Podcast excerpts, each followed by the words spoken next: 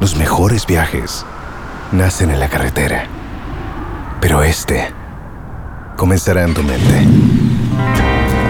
¿Escuchas ese rugido? ¿Sientes la experiencia de poder? ¿La emoción de la libertad? Ya estás preparado para vivir tu nueva aventura.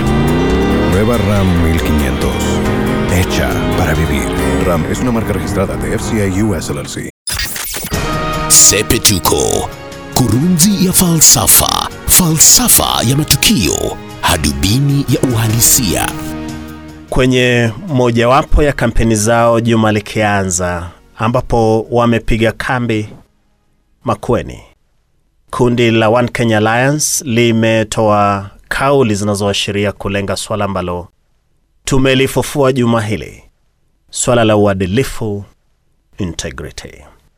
Tumesema kwamba hilo ndilo suala kuu ambalo tabaka la viongozi lafaa kulijenga kwenye roho za Wakenya na kwenye uongozi nchini, na ndiyo maana tunalirejelea hasa kwa kuwa joto la kampeni za mapema linaongezeka, wala hamna dalili kwamba litatulia. Litaendelea hadi Agosti mwaka ujao. Musalia Mudavadi amezungumzia uaminifu, akasema chagueni watu mnaweza kuamini. Moses Wetangula amehadithia kile anakiona kuwa uaminifu ambao umewafanya yeye, Kalonzo na Mudavadi kusimama pamoja, akiwa na Kalonzo kwenye CORD mwaka 2013 na wakiwa wote watatu kwenye NASA mwaka 2017 na sasa wako pamoja kwenye OKA, One Kenya Alliance.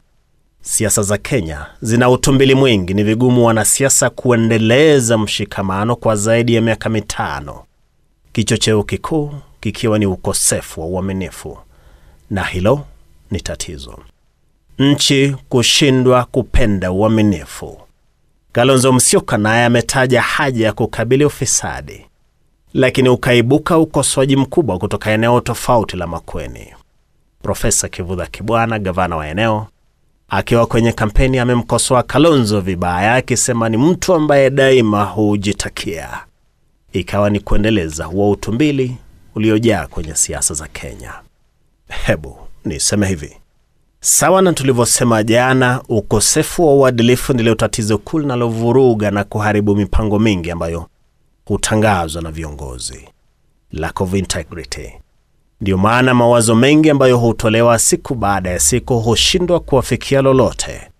Ukiona yametekelezwa, basi huwa ni kwa kiwango kidogo. Kwa hivyo, kabla hata kutangaza mipango yao, wanasiasa wakuu walioonyesha nia ya kutaka urais, kwanza wabuni njia za kujenga uaminifu miongoni mwa wananchi na hasa kwenye maafisa wa serikali. Iwapo nchi inapoteza shilingi bilioni mbili kwa siku, kwa mujibu wa Rais Kenyatta mwenyewe, inapoteza kwa sababu ya usungura, yaani ile tabia ya sungura ya kuvuna mahala ambapo hukupanda. Mwanasiasa anayegombea urais atakuwa anamaanisha nini akisema kwamba serikali yake itawapa Wakenya angalau shilingi elfu sita kwa mwezi kujifadhili kwa mahitaji ya kimsingi? Atapata wapi pesa za kufadhili mpango huo, na hali pesa nyingi zinaliwa na sungura, tumbili na fisi? Na ndiyo nitasema hivi, Sepetuko bila shaka inamtafuta mgombeaji urais ambaye yu tayari kuiga kazi alofanya Dkt. John Pombe Magufuli nchini Tanzania.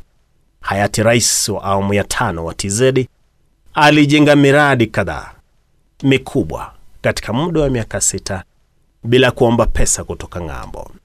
Alifanikisha hayo kwa sababu alianza uongozi kwa kusafisha tabia kwanza, ili kujenga uadilifu na uaminifu serikalini.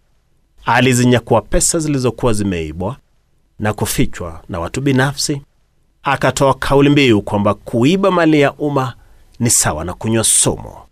Halafu akakomesha matumizi ya pesa za umma kufadhili sherehe za taifa zisizo na umuhimu kwa wananchi. Akakomesha safari za maafisa wa serikali hasa nje ya nchi, maana zilikuwa zinatumia pesa nyingi. Mikutano ya maafisa wa serikali kwenye hoteli za kitalii ikakomeshwa.